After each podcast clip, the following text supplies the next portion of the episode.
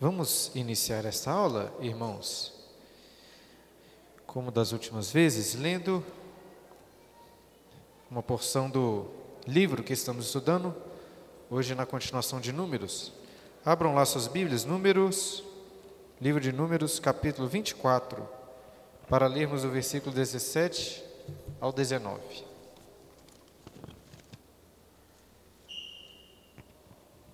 Números 24, 17 a 19.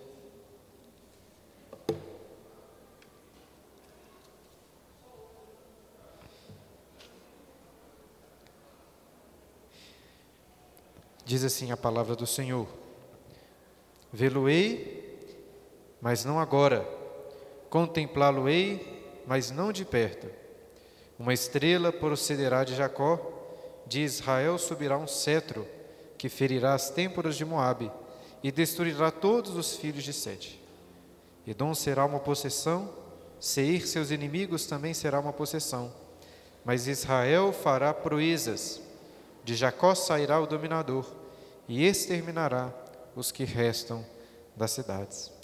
Um dos temas que tenho destacado no livro de Números é a rebeldia do povo de Israel, um coração desobediente, incrédulo, mas em contraste com a bênção do Senhor. E o que nós acabamos de ler foram palavras de bênção por parte de Deus, profetizadas por um profeta pagão, Balaão, que estava abençoando o povo. Depois nós vamos falar um pouco mais sobre isso, mas antes vamos fazer uma oração para iniciarmos.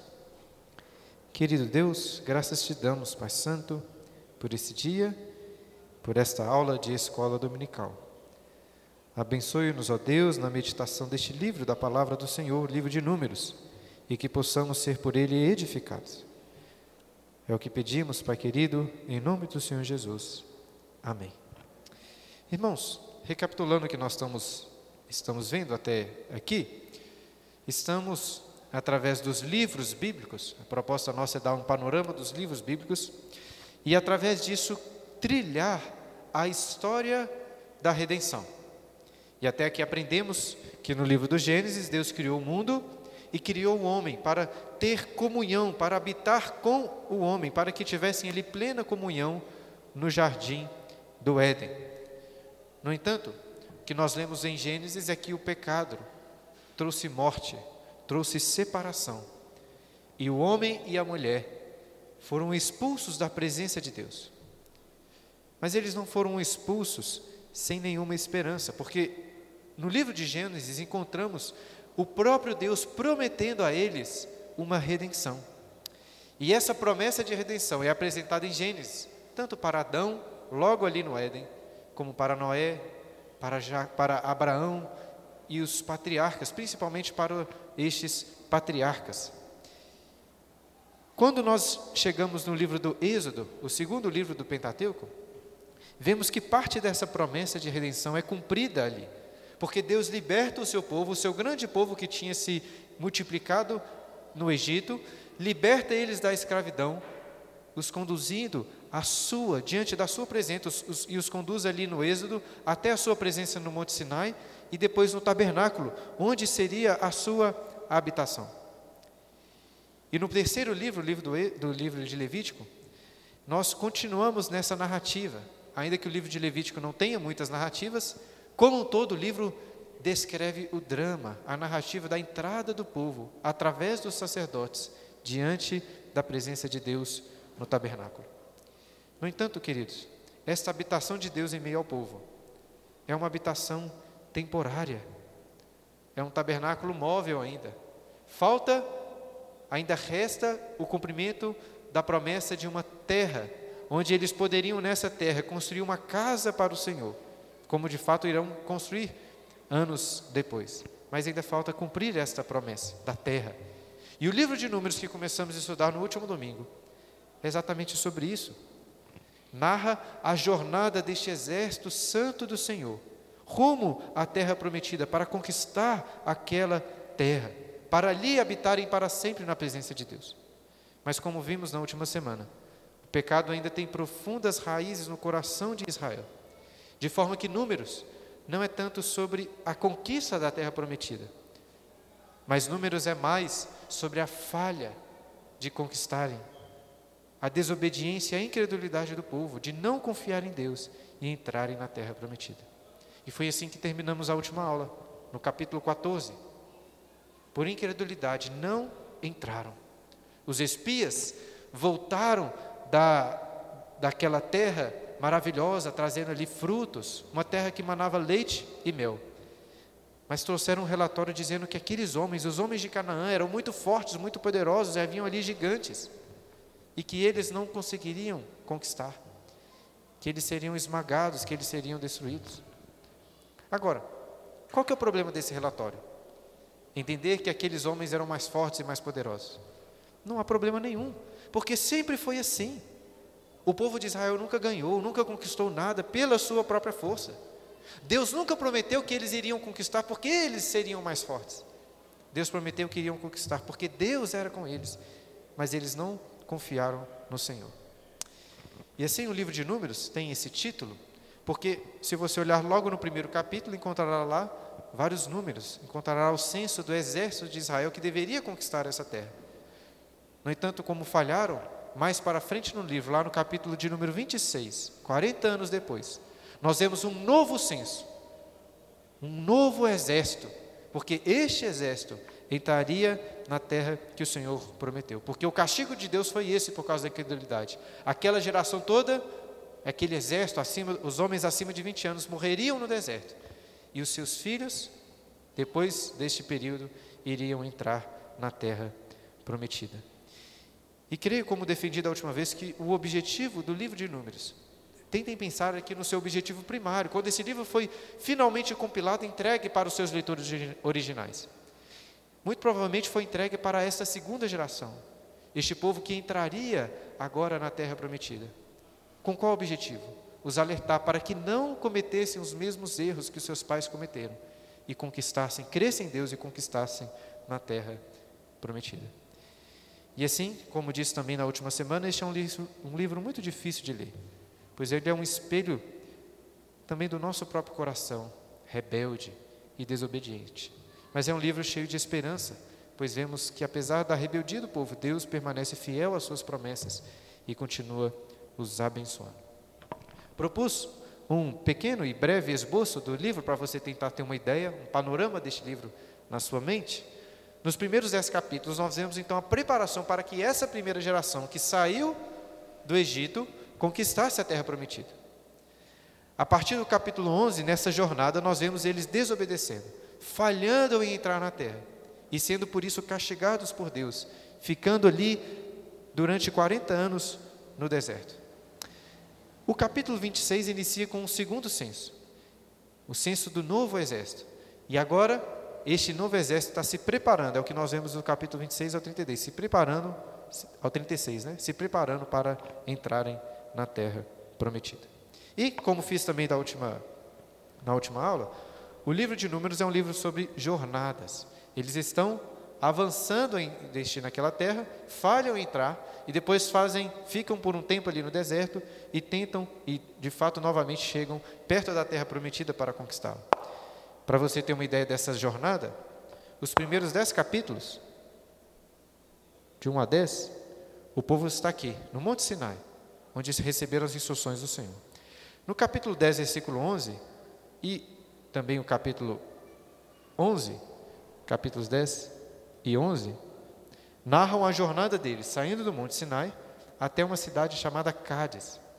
E é aqui de Cádiz que eles vão enviar os espias, essa aqui é a região de Israel. Eles vão enviar os, os espias, como acabamos de falar. E por causa da desobediência, eles ficaram nessa região por 40 anos, ou por quase 40 anos, completando os 40 anos de castigo do Senhor.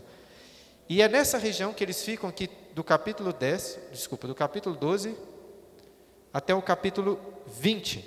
Porque no capítulo 21, nós vemos eles saindo de Cádiz. Eles querem passar por Edom, que é essa região aqui de Edom, mas o rei de Edom não deixa eles passarem. Aí eles têm que dar a volta aqui por baixo e chegam lá nas planícies de Moabe. Essas viagens aqui estão nos capítulos 21 e 22.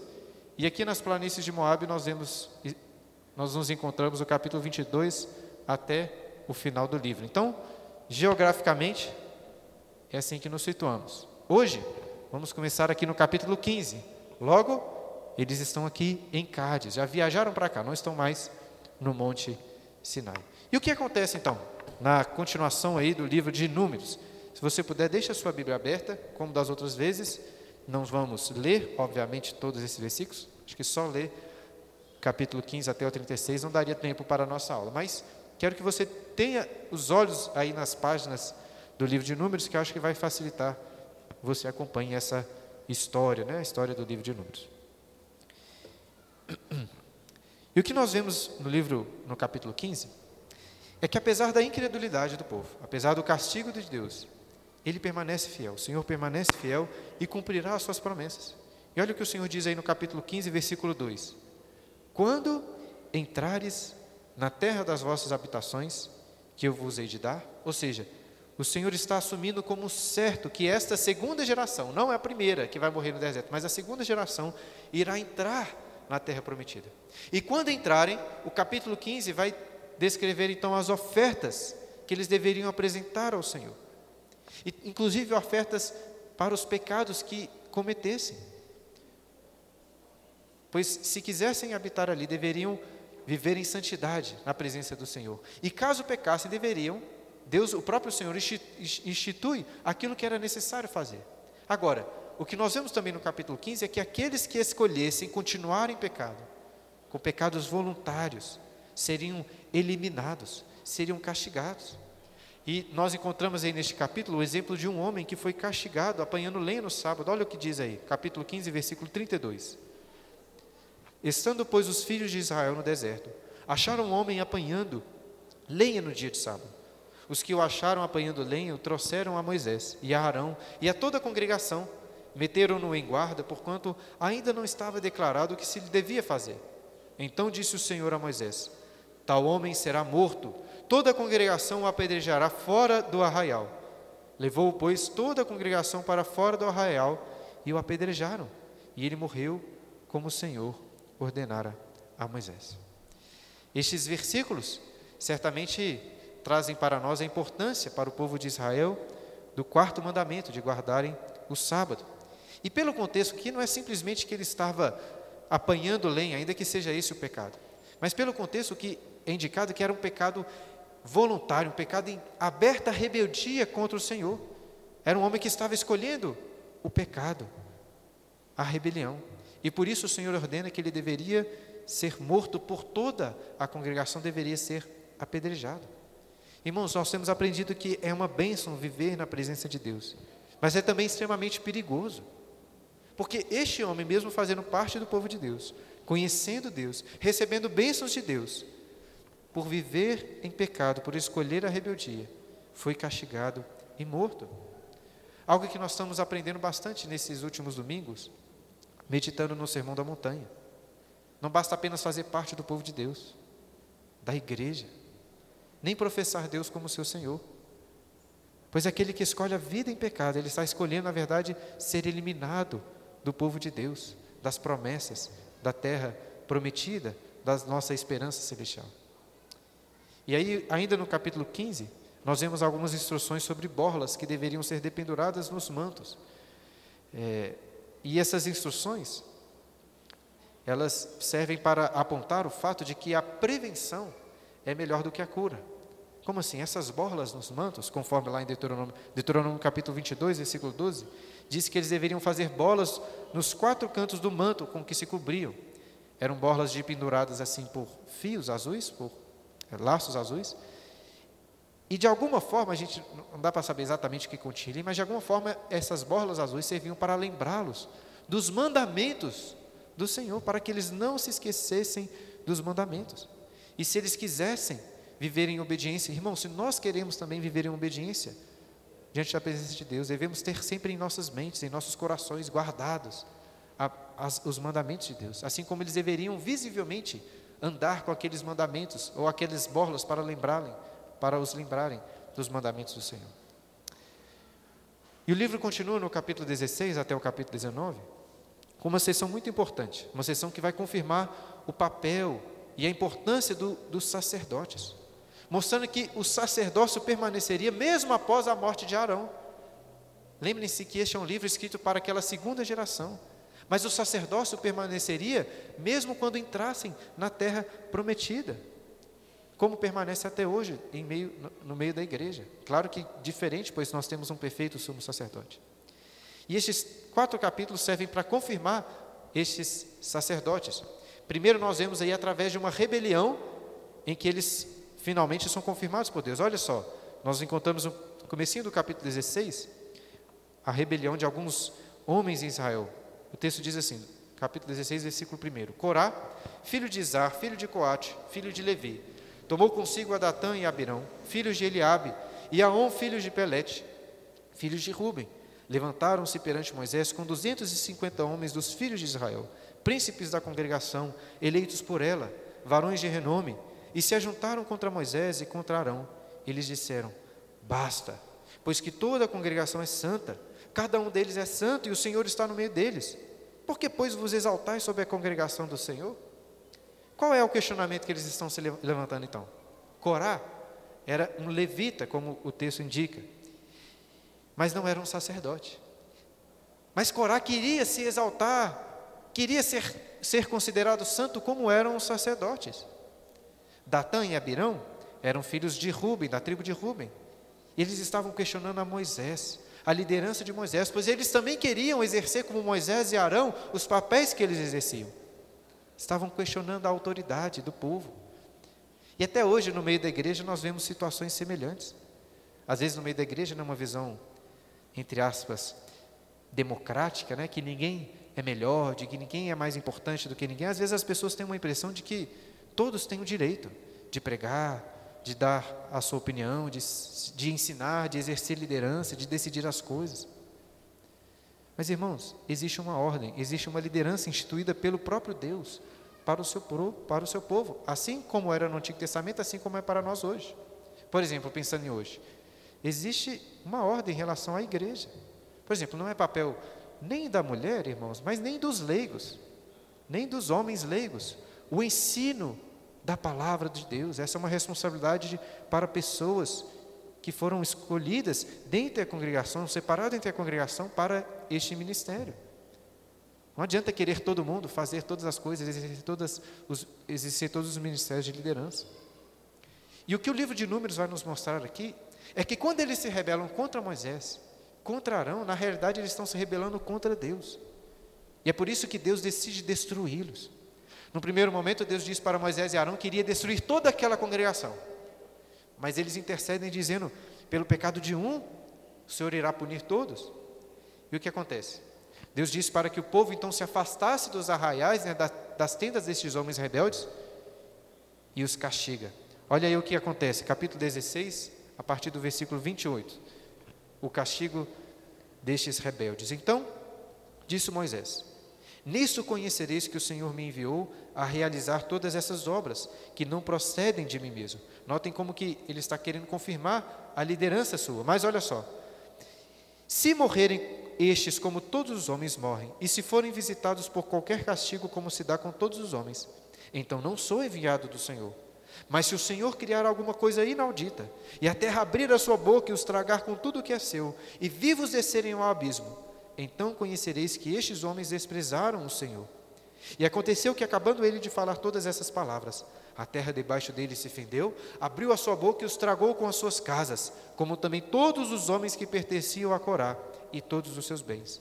Ele e todos os que lhe pertenciam desceram vivos ao abismo, a terra os cobriu e pereceram no meio da congregação.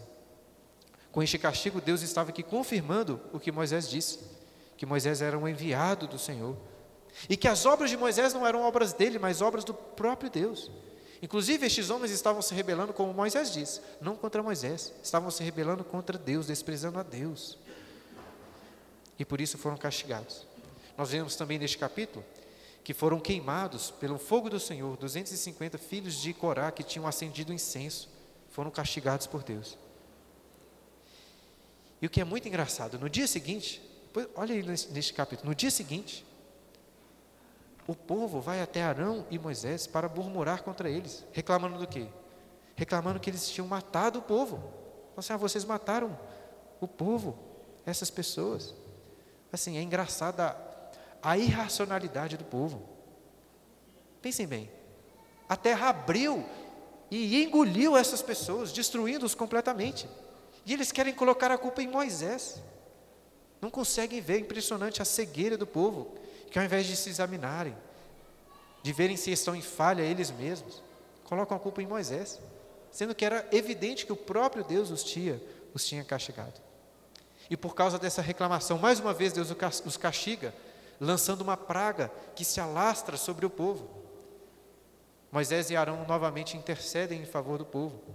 Moisés fala para Arão acender um incenso para a expiação do povo.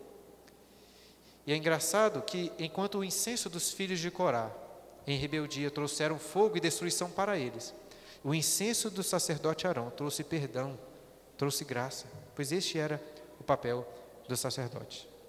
E no capítulo 17 nós vemos mais uma confirmação quando o bordão de Arão floresce, confirmando que ele era escolhido por Deus.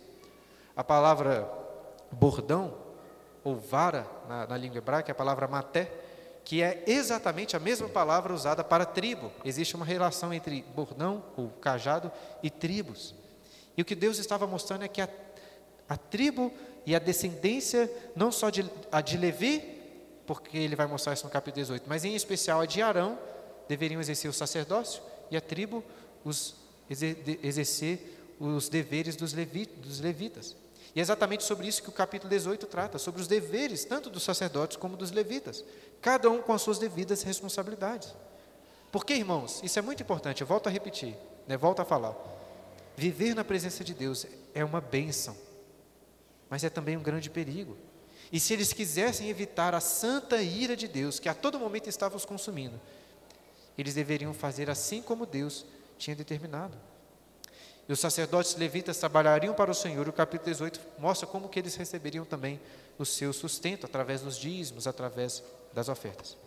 E no capítulo 19 nós vemos também uma importante tarefa dos sacerdotes, através da água purificadora. Uma água que era misturada com é, as cinzas das novilhas, de, ou de novilha que fossem sacrificadas, e que servia para purificar não os sacerdotes, mas os, os leigos, o povo, quando eles cometessem, ou quando eles caíssem em impureza, às vezes por questões naturais do dia a dia. Se fossem, por exemplo, enterrar uma pessoa, encostariam mortos, ficariam impuros. E o que esse capítulo nos mostra é que a impureza no arraial contaminava o tabernáculo. Não adiantava não permitir a impureza apenas dentro do tabernáculo, porque a impureza no arraial também era problemática. Eles também precisavam ser purificados. E a água purificadora servia para isso. E em suma, irmãos, este é o papel do sacerdote. Ele é um agente para oferecer ofertas pelo pecado diante de Deus, para que o povo como um todo fosse purificado e habitasse na presença do Senhor. Algo que deveria permanecer, como disse, ainda quando entrassem na terra prometida. E que, como disse também, algo que permanece hoje. Como disse, a diferença é apenas que temos um sacerdote perfeito que está no tabernáculo celestial, nosso Senhor Jesus. Continuando, queridos, aí na ordem dos capítulos, como coloquei no capítulo 20 e 21, é este momento em que eles vão sair de Cádiz. Eles estão aqui até o capítulo 20. Aí, o que vai acontecer no capítulo 20 e 21, ou 20, é, exatamente, 20 e 21, coloquei errado aqui. Eles vão sair de Cádiz, ter que rodear aqui Edom, porque Edom não, não deixou eles passar, e chegar até as planícies de Moab, aí no, capítulo, no começo do capítulo 22 ou 23. Agora posso estar me enganando aqui. Depois vocês conferem, por favor. Mas durante essa jornada, rumo às planícies de Moabe, algumas coisas importantes acontecem. Se você ver logo no capítulo, no começo do capítulo 20, é narrada aí a morte de Miriam. E este é um marco importante. Miriam era uma, uma das líderes entre o povo. No final do capítulo, nós vemos a morte de Arão, também um marco importante para nos lembrar que toda aquela geração precisava morrer. É anunciada também neste capítulo a morte de Moisés, que também não entraria na terra, por causa do pecado que ele comete. Nós vamos ler aí uma, um evento muito conhecido em Meribá. Olha o que acontece, né? O povo, mais uma vez, reclamando por falta de água, mas mais uma vez o Senhor é, é gracioso com eles. E o que acontece? Capítulo 20, versículos 7 a 13. Depois eles reclamarem, o Senhor disse a Moisés, capítulo, é, capítulo 20, versículo 7. Disse o Senhor a Moisés: Toma o bordão, ajunta o povo, tu e Arão teu irmão, e diante dele falai a rocha, e dará a sua água. Assim lhe tirareis água da rocha e dareis a beber à congregação e aos seus animais. Então Moisés tomou o bordão de diante do Senhor, como lhe tinha ordenado. Moisés e Arão reuniram o povo diante da roça, rocha, e Moisés lhe disse: Ouvi agora, rebeldes. Porventura faremos sair água desta rocha para vós outros? Moisés levantou a mão e feriu a rocha duas vezes com seu bordão, e saíram muitas águas, e bebeu a congregação e os seus animais. Mas o Senhor disse a Moisés e a Arão: Visto que não crestes em mim, para me santificar de diante dos filhos de Israel, por isso não fareis entrar este povo na terra que lhe dei. São estas as águas de Meribá, porque os filhos de Israel contenderam com o Senhor, e o Senhor se santificou neles. O que vemos aqui é que nem Moisés estava isento da ira de Deus, quando não fez exatamente o que foi prescrito pelo Senhor. Deus havia ordenado Moisés falar à rocha. Mas ao invés disso, Moisés fala a Israel, os chamando de rebeldes, com ira aparentemente, e por duas vezes ele fere aquela rocha. E nós vemos aí que Deus está castigando ele e Arão por incredulidade. Ele fala aí, né? Visto que não creram em mim, no versículo 12. Uma das coisas importantes que nós precisamos de entender na teologia é que fé e obediência são coisas intimamente interligadas. De forma que desobedecer é deixar de crer, é falta de fé e incredulidade. Assim como por incredulidade o povo, lá em Cádiz, desobedeceu o Senhor não entrando na terra prometida. E por causa deste mesmo pecado, Moisés e Arão são proibidos e não entrariam naquela, naquela terra, na terra prometida. O capítulo 21 continua narrando algumas guerras, mas principalmente vitórias que o povo de Israel tem em relação a vários outros povos. E é importante destacar como que essas guerras comecem logo após a morte de Arão. Creio que um prelúdio aí para essa nova geração que está se levantando, um prelúdio de vitórias que conquistariam aquela terra prometida. Mas o capítulo 21 também é um prelúdio para a rebeldia, que continuaria no coração de Israel. Eles, por terem que rodear Edom, ficaram impacientes, começaram a murmurar, e mais uma vez, Deus os castiga enviando ali serpentes para matá-los. Mas talvez aqui uma mudança importante no povo. Se você olhar no versículo 7, do capítulo 21, verá que eles vão até Moisés e pedem para que Moisés intercedesse por eles. E o Senhor é gracioso. Fala com Moisés para construir uma serpente de bronze, mandar fazer uma serpente de bronze e colocá-la sobre uma haste, e todos os que olhassem para aquela serpente seriam curados. Este é um símbolo muito importante, um símbolo maravilhoso, pois é a maldição de Deus através das serpentes, se tornando sobre, uma, sobre aquela haste levantada, uma bênção, um sinal de salvação. Inclusive, creio que os capítulos seguintes, 22 a 24, são sobre isso, sobre Deus mudando a maldição em bênção. Mas, claro, vocês sabem também muito bem que o próprio Senhor Jesus usou esta serpente que foi levantada como uma referência à sua própria morte, ao fato de que a maldição ali, a morte na cruz, foi um símbolo não só um símbolo, mas a realidade de salvação para aqueles que olhassem com fé para o Senhor Jesus. E assim, irmãos, na, na ordem dos capítulos, chegamos a uma das histórias mais curiosas de todas as Escrituras, pelo menos em minha opinião. É uma história maravilhosa, uma história assim com, com toques de ironia, com toques de humor, mas ao mesmo tempo é uma história difícil de ser compreendida, por alguns motivos. Dentre eles, creio que o principal motivo para ser difícil de ser compreendida é uma aparente contradição entre essa narrativa dos capítulos 22 a 24 com o restante das Escrituras. Porque nessa narrativa de Números, em uma primeira leitura, né, não sei se vocês leram aí durante a semana, parece que Balaão era um profeta que temia a Deus. Era um profeta preocupado em falar a palavra do Senhor apenas que não estava tão preocupado assim em receber dinheiro. Agora, por outro lado, não é assim que o restante das escrituras, nem mesmo o livro, o próprio livro de Números, relatam ou retratam o profeta Balaão. Muito pelo contrário. Deixe-me citar alguns textos que falam sobre Balaão. Primeiro em Números, capítulo 31, versículo 16. 31, 16. Moisés estava repreendendo ali os oficiais do exército por não terem matado as mulheres moabitas. E ele disse assim, 31, 16. Eis que estas, por conselho de Balaão, fizeram prevaricar os filhos de Israel contra o Senhor, no caso de Peor, Peor, pelo que houve a praga entre a congregação do Senhor. Aqui está fazendo uma referência ao capítulo 25, que nós vamos ver daqui a pouco, o que Balaão fez. Mas olha, olha o que o apóstolo Pedro e também Judas falam sobre Balaão como profeta. 2 Pedro, capítulo 2, versículo 15, quando Pedro está falando sobre falsos mestres, falsos profetas, ele diz que eles, versículo 15, abandonando o reto caminho, se extraviaram, seguindo pelo caminho de Balaão, filho de Beor, que amou o prêmio de injustiça. Ele cobiçou, ele era ganancioso, amando o prêmio da injustiça.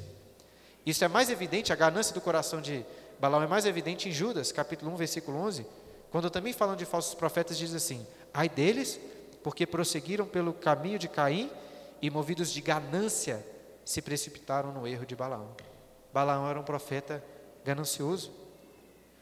O texto de Apocalipse, o Senhor Jesus também falando contra a igreja de Pérgamo, diz que tem algumas coisas contra a igreja de Pérgamo. Apocalipse 2,14. Pois que tens aí, o Senhor Jesus disse, os que sustentaram, os que sustentam a doutrina de Balaão, o qual ensinava a Balaque a armar ciladas diante dos filhos de Israel, para comerem coisas sacrificadas aos ídolos e praticarem a prostituição. Mais uma vez, uma referência ao que nós vamos ver no capítulo 25. Mas como entender então a história de Balaão? Qual é o princípio mais importante de interpretação das Escrituras? Assim como também está na nossa confissão de fé. A Bíblia interpreta a própria Bíblia. Portanto, irmãos, se os autores bíblicos, inspirados por Deus, interpretam o livro de Números dizendo que Balaão era ganancioso, é porque ele era ganancioso. Isso significa que é muito possível que as palavras de Balaão aí nesse, nesses capítulos devem ser entendidas de uma forma um pouco distinta, como em uma primeira leitura elas aparentam ser. Agora, se você olhar com atenção ao texto, acho que refletindo, verá que fará muito sentido essa interpretação bíblica sobre estes acontecimentos. A história de Balaão, nós vamos. É, toda vez que vou expor algum desses livros, eu tenho que escolher algum dos eventos para dar um pouco mais de atenção, né? Hoje eu vou escolher dar um pouco mais de atenção até o capítulo 25. E essa história começa com como? Israel chegou aqui nas planícies de Moabe. Estão ali habitando. E o rei Balaque, o rei de Moabe, estava muito preocupado com os israelitas ali acampados no seu quintal. E é por isso que ele decide contratar Balaão. Balaão é uma espécie de mago profissional, talvez, é que era pago assim para amaldiçoar pessoas, amaldiçoar povos. E no caso do rei Balaque, ele pediu para que ele os amaldiçoasse para que em uma batalha contra Israel, Balaque pudesse os expulsar, os lançar fora daquela terra. Nós não estamos assim tão acostumados né, com profetas desse, desse sentido, mas o fato é que na antiguidade as pessoas estavam muito acostumadas a, defender, a dependerem de deuses, que na realidade eram demônios, muitas vezes, com poder real de agir na, no mundo, agir na história. Eles dependiam disso e usavam essas pessoas, trazendo maldições através de toda essa superstição. E até hoje, irmão, se você parar para pensar, apesar de todo o cientificismo materialista moderno, as pessoas não conseguem deixar de lado essas superstições, essas coisas, né? Até estava poucas semanas atrás, estava assistindo um jogo do Cruzeiro, que antes do jogo o pessoal colocou, pegou sal grosso, né? Os jogadores, um auxiliar, jogou sal grosso lá no Mineirão, porque a coisa estava feia, o Cruzeiro não estava conseguindo ganhar no Mineirão. E deu certo. O Cruzeiro nesse dia ganhou 4 a 1 né? Depois não fez isso mais, parou de ganhar. Às vezes a gente fica até torcendo. Né? Mas o que eu estou querendo mostrar é que existe ainda essas superstições. Aquele povo era muito supersticioso. Né? Brincadeira, viu, irmãos? Não acredito nessas coisas, não. Mas vocês entendem né, o que eu estou querendo dizer. Voltando aqui a Balaão. Eles quiseram contratar Balaão. E só o fato de terem pago, ou de terem, dele ter essa reputação de receber para profetizar, isso já é um indício, logo no início, de que ele era um falso profeta. Agora, quando digo que Balaão era falso profeta, não estou dizendo que ele era uma completa fraude, porque a reputação dele, que eu acho que não é de toda errada, era de alguém que tinha certo poder de abençoar, de amaldiçoar os povos. Tanto que se a maldição de Balaão não valia de nada, qual que é o sentido de Deus proibi-lo? Talvez Deus não ia estar nem aí para essa maldição. Tinha um certo poder nisso aí. É claro que este poder não vinha de Deus, né? não era um poder de, vamos dizer assim, que vinha de cima, mas um poder que vinha de baixo. Mas o que o livro de Números vai nos mostrar é que ainda assim, apenas Deus tem o poder real de abençoar e de amaldiçoar. Porque Ele que tem controle sobre tudo, sobre todos, inclusive sobre os demônios, inclusive sobre falsos deuses, inclusive sobre falsos profetas. em resumo, a história de Balaque e Balaão é a seguinte: Balaque enviou a comitiva até Balaão para comprar as suas maldições. Quando chegaram ali, Balaão pede para que eles esperassem, passassem a noite, iria esperar o que o Senhor, Yahvé, iria dizer. O versículo 8 do capítulo 22 demonstra que Balaão conhecia o nome do Deus de Israel, o nome Yahvé. E impressionantemente, o Senhor Yahvé realmente aparece para Balaão e diz para Balaão assim: Você não vai subir com eles, nem amaldiçoarás o povo, porque é povo abençoado. Aí no dia seguinte, Balaão dá essa resposta aos príncipes, dizendo que não iria com eles. Eles voltam e o rei Balaque, quando fica sabendo, envia uma nova comitiva, mais príncipes, príncipes mais honrados, e oferecendo a Balaão basicamente o que ele quisesse. Pode nomear o seu preço que eu vou pagar, para que você amaldiçoe este povo. Agora vamos ver a resposta de Balaão para essa segunda tentativa do rei Balaque. Aí no capítulo, capítulo 22, versículo 18. Versículo 18. Respondeu Balaão aos oficiais de Balaque: Ainda que Balaque me desse a sua casa cheia de prata e de ouro, eu não poderia traspassar o mandado do Senhor, meu Deus, para fazer coisa pequena ou grande. Agora, pois, rogo-vos que também aqui fiqueis essa noite, para que eu saiba o que mais o Senhor me dirá. Veio, pois, o Senhor a Balaão de noite e disse-lhe: Se aqueles homens vierem chamar-te, levanta-te, vai com eles, todavia farás somente o que eu te disser. Essa parece ser uma boa resposta. Inclusive, Balaão chama, não sei se você notou, ele chama o Senhor de meu Deus. Agora, refletindo melhor, qual que era a necessidade de Balaão consultar novamente ao Senhor? E se Balaão conhecesse de fato Yahvé, nenhuma vez seria necessário consultar o Senhor, pois saberia que Deus não iria amaldiçoar o seu povo. Agora, por que que depois de Deus já ter falado que não era para ele ir, não era para amaldiçoar, Balaão pede para que os, espíritos, os, os, espíritos, os príncipes os esperassem ali para receber uma nova revelação do Senhor? Queria que Balaão já deveria ter de uma vez mandado eles embora. Mas o que parece é que no coração de Balaão, como os intérpretes bíblicos colocam, havia essa ganância, essa expectativa de receber honras, de receber aquelas riquezas. Parece que de alguma forma ele até acreditava que Deus poderia mudar de ideia. Os deuses pagãos eram sim, quem sabe Yahvé também não seria. E de forma impressionante, Deus realmente parece mudar de ideia. Pois agora ele fala para Balaão ir com aquelas pessoas. A única maneira que consigo harmonizar essas duas respostas do Senhor, aparentemente contraditórias, é a seguinte: Deus já tinha falado para Balaão não ir. E que deveria ser óbvio, óbvio para Balaão que ele não iria amaldiçoar o seu povo. Mas como Balaão insistiu, é como se Deus estivesse dizendo assim para ele: Balaão, já que você quer, tá bom, vai lá. Com isso estou querendo dizer que moralmente, moralmente Balaão estava errado. Ele estava pecando contra Deus em ir. Mas Deus está usando o coração ganancioso de Balaão, bem como o medo de Balaque, para transformar a bênção em maldição. E quando Balaão está a caminho, então, com a sua jumenta, um contraste muito claro é feito aí. Porque até aqui, Balaão parece ser um homem muito espiritual, um homem que conversa com o Senhor quando ele quer conversar. Mas agora Balaão, este vidente, não consegue ver o anjo do Senhor, enquanto a sua jumenta o vê. E uma das evidências mais claras que Balaão estava pecando contra Deus, como disse, é nessa narrativa. Porque o Senhor aparece para matar a, a Balaão.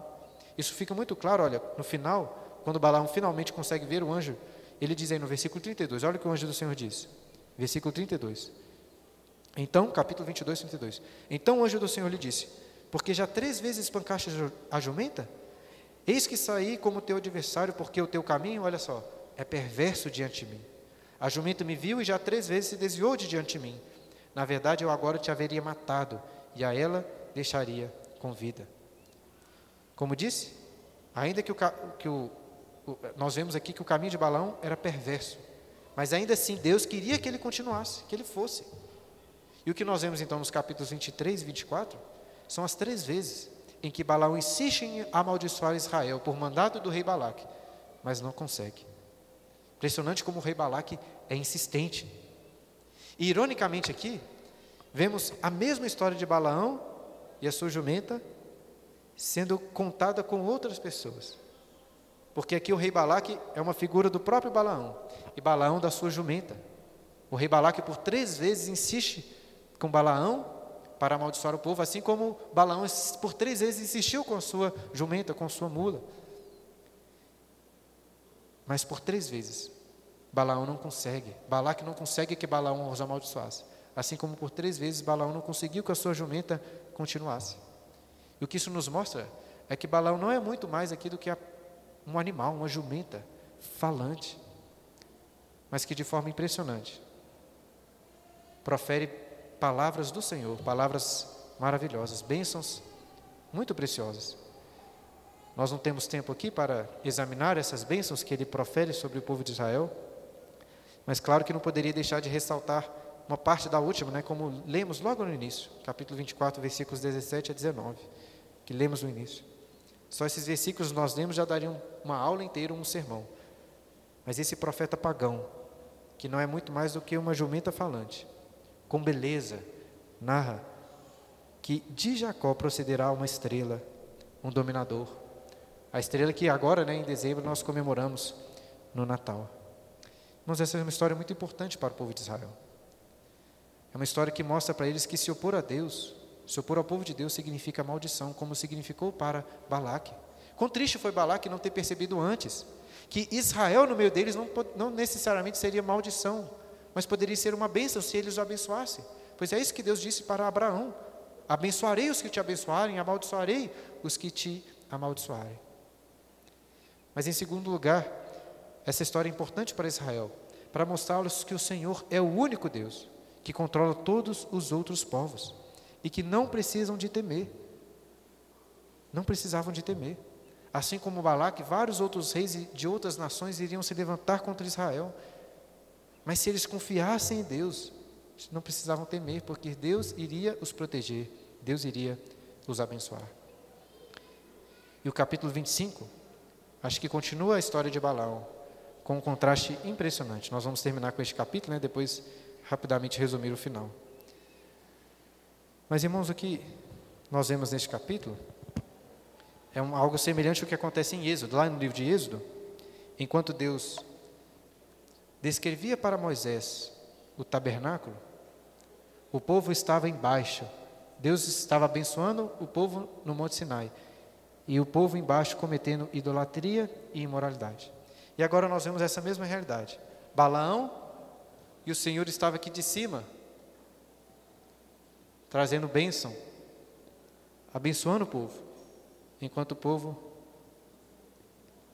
cometia idolatria. Por isso que coloquei isso como um tema principal no livro de Números. Este contraste entre a rebeldia de Israel, mas ao mesmo tempo as bênçãos do Senhor, ainda, ainda que muitas vezes o Senhor os, os castigue. O que acontece no capítulo 25 é o seguinte: mulheres moabitas convidaram os israelitas para comerem com elas, se deitarem com elas, se prostituírem e cometerem idolatria. E o que nós vemos mais para frente no livro de Números é que foi o próprio Balaão que as aconselhou a fazer isso. Deixe-me fazer uma conjectura. Tenta imaginar Balaão voltando para sua casa, sem ter recebido nenhuma honra, nenhuma riqueza, cabisbaixo, porque não conseguiu amaldiçoar o povo de Israel. Então, de repente, ele tem uma ideia, uma excelente ideia. Ele pensa assim: claro, por que eu não pensei nisso antes? Eu estava tentando uma estratégia errada. Estava querendo mudar Deus. Mas Deus não é homem para mentir, como o profeta Balão profere. Ele não pode mudar, não vai voltar atrás da sua palavra. Aí ele pensa numa nova ideia. Mas e se eu tentar usar a fidelidade de Deus às suas palavras contra o seu povo? E como ele poderia fazer isso? Não pervertendo Deus, mas pervertendo o povo. Eu não sei se foi exatamente assim que aconteceu, obviamente. Mas ainda assim isso se encaixa muito bem nessa história. Porque a princípio essa estratégia de Balaão, como a Bíblia nos ensina, foi ele que as, teve essa estratégia, né? Parece dar certo. Porque quando o povo comete idolatria, Deus de fato se volta contra eles. Ordena primeiro que Moisés enforcasse todo mundo, aí Moisés aparentemente não faz exatamente o que Deus mandou, nós não temos tempo aqui de entrar nesses detalhes. Mas tanto parece que ele não fez exatamente o que o Senhor mandou, porque o, logo depois o que nós vemos é que um homem chamado Zinri, israelita, chega com uma mulher midianita chamada Cosbi, não ligando para aquilo que estava acontecendo, e vai se deitar, se casa e vai se deitar com aquela mulher. E Deus tinha lançado uma praga para os castigar, que estava matando as pessoas. Havia já matado 24 mil pessoas. E essa praga cessou apenas quando Finéias, sacerdote, cheio do zelo de Deus, se levantou da congregação, foi até a tenda daquele homem que estava em pecado e os matou.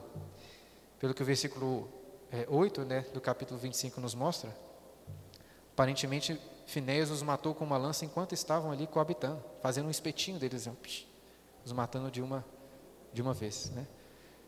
Como seria bom se as igrejas hoje conhecessem bem esse texto, correriam menos o risco de cometerem este mesmo pecado.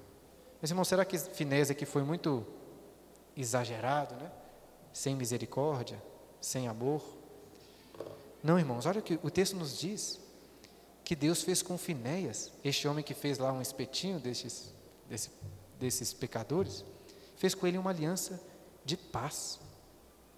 Por quê? Porque Finéias cumpriu exatamente o papel do sacerdote, de espiar, de extinguir a ira de Deus, trazendo paz para o povo, sacrificando aqueles que estavam em pecado em Israel. Por um breve período de tempo, parecia que a estratégia de Balaão tinha sido bem sucedida, porque Deus de fato estava castigando, estava matando o seu próprio povo mas através da história de um homem zeloso, Finéias, toda a nação é salva do castigo. Né? Talvez essa história de um homem zeloso, é, usado para a libertação e salvação do povo, né? te, lembre, te lembre de alguém. Irmãos, essa história, para nós encerrarmos, abre caminho para a terceira e última parte do livro, capítulo 26 ao 36, que nós não iremos tratar em detalhes aqui. Abre um caminho para mostra que Deus iria de fato abençoar o seu povo e amaldiçoar aqueles que os amaldiçoarem. O que nós vemos nesses capítulos é a vingança do Senhor contra esses povos, inclusive lá no capítulo 31, contra os moabitas, matando inclusive Balaão, matando os reis daqueles locais. E tudo isso como um prelúdio das vitórias que eles teriam ao entrar na terra, na terra prometida lá no capítulo 31, nessa guerra contra Midian, contra aquela região, Midian e Moab são muito misturados ali, às vezes, inclusive, há uma mistura entre esses povos. Mas Deus estava exercendo vingança. E o que nós vemos é algo impressionante. O capítulo 31, versículo 48 e 49. Vamos ler esse último texto. Capítulo 31, versículos 48 e 49. Olha o que os oficiais do exército disseram para Moisés após esta guerra. Então se chegaram a Moisés os oficiais sobre os milhares do exército, capitães sobre mil e capitães sobre cem, e lhe disseram: Teus servos fizeram a conta dos homens de guerra que estiveram sob as nossas ordens, e nenhum falta dentre eles e nós, nenhum. Isso não é comum, irmãos. A guerra, ainda que você seja vitorioso, sempre significa perdas de vidas, mortes. Mas nenhum morreu. Porque não depende deles. É pelo poder de Deus que eles iriam entrar naquela terra e cumprir e, e conquistar a terra que o Senhor, pela graça, pela bênção de Deus, eles deveriam confiar nisso. Como disse, e volto a repetir para concluirmos, o objetivo do livro era exortar aquela segunda geração para que não cometesse os mesmos erros, confiasse em Deus e entrasse na terra prometida. Mas esta é exatamente a mesma aplicação para nós. Seria muito bom se pudéssemos ter tempo aqui também para fazer uma exposição de Hebreus capítulo 3, do versículo 7 até o capítulo 4, versículo 13. Depois leia como o autor dos Hebreus se refere a estes acontecimentos que acabamos de ler. Mostrando que nós também devemos nos esforçar. O autor para entrar na terra prometida, para entrar na terra prometida. O autor aos, Hebreus vai alertar aqueles aos os seus leitores, aquela igreja, que aquele povo no deserto falhou. Eles receberam as boas novas. Ele fala exatamente isso. Receberam as boas novas de que entrariam na terra prometida, assim como nós recebemos as boas novas de que entraremos na terra prometida. Agora, muitos deles falharam em entrar. E eles exortam dizendo assim: não falhem vocês também. Devemos esforçar para entrar no descanso que Deus nos promete. Essas, estes textos, né, o livro de Números, assim como servia para aquela segunda geração, serve para nós hoje também, para que possamos nos esforçar, aprendendo com esses erros, não cometê-los novamente, e nos esforçar, pela graça de Deus, a como estamos aprendendo no Sermão do Monte, né? Ir pelo caminho estreito, mas que conduz à vida e ao descanso eterno. Vamos, né? Nos esforçar por isso, pela graça de Deus. Perguntas, dúvidas? Deu a nossa, a nossa hora aí, o, o Zé já está pegando o microfone. Alguém gostaria de tirar alguma dúvida sobre o livro de Números e sobre essas, esses capítulos que nós estudamos hoje? Alguém gostaria de fazer uma pergunta?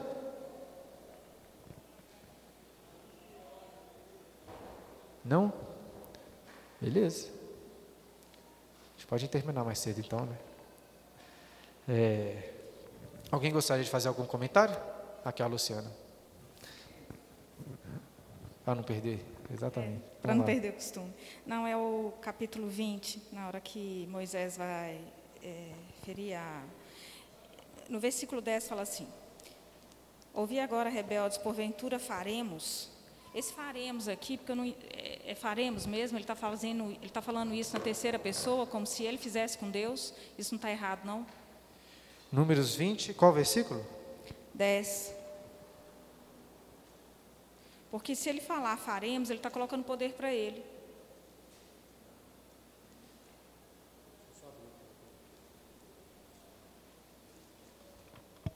Números 20, versículo, versículo 10. 10. Ouvi agora rebeldes, porventura faremos sair água dessa rocha para vós outros? Qual que é a sua dúvida? Agora que eu li, pode falar. Tá. Eu... Se é a terceira pessoa do plural, porque se ele fala faremos, ele está colocando nós, e ele está colocando como se ele também fosse poderoso. É, existe muita discussão sobre qual que foi exatamente o pecado de Moisés. É, mais para frente, inclusive, é confirmado né, em Deuteronômio que ele não entraria na terra por causa deste pecado que cometeu aqui em Meribá, em relação a essa rocha.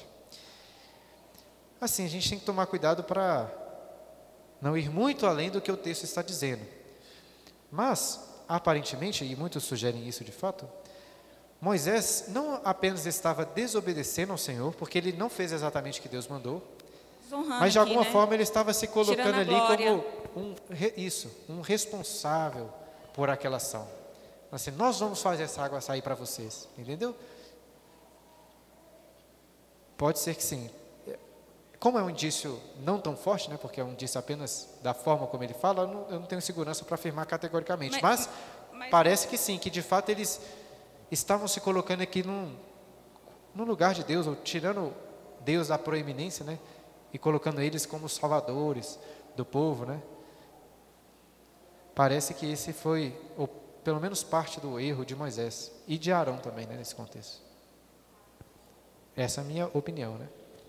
Beleza? E aí, irmãos? Luciana motivou mais alguém a fazer alguma pergunta? Então, beleza. Vamos é, terminar então com mais uma oração. Ô Zé, aproveita que você está com o microfone aí, por favor, faça uma oração agradecendo pela nossa aula de escola dominical. Senhor Deus, eterno Pai, Deus Santo, estamos em Sua presença, Senhor, agradecendo pelo Seu dia, Pai, agradecendo pelo Senhor tem feito por nós. Eu oro, Senhor, pela que essa a palavra, Deus, que aprenderam do, do Seu povo, que somos nós também, Deus, como os pecadores, como eles foram. O Senhor crie em nós um coração arrependido, um coração que ama o Senhor, que é, pratica as suas vontades, Pai, os seus mandamentos. Então, que o Senhor, que possamos olhar esses irmãos do passado com o coração de que somos iguais a eles, Deus. Então, que o Senhor nos abençoe como o Senhor também abençoou ah, o seu povo naquela época, Pai, que o Senhor continue cuidando de nós. Que essa palavra encontre é, terreno em nosso coração, Pai, que possamos mudar as nossas vidas, nos caminhos que estivermos errando, diante do Senhor, Deus. Também que o Senhor nos abençoe nesse dia, Pai, que possamos guardá-lo para o uso do Senhor, Deus, que o Senhor nos abençoe e eu oro que traga, nos traga em segurança para o culto à noite, Pai, que o Senhor possamos adorar o Senhor, Deus. Eu oro, Pai, em nome de Jesus. Amém. Amém. Amém.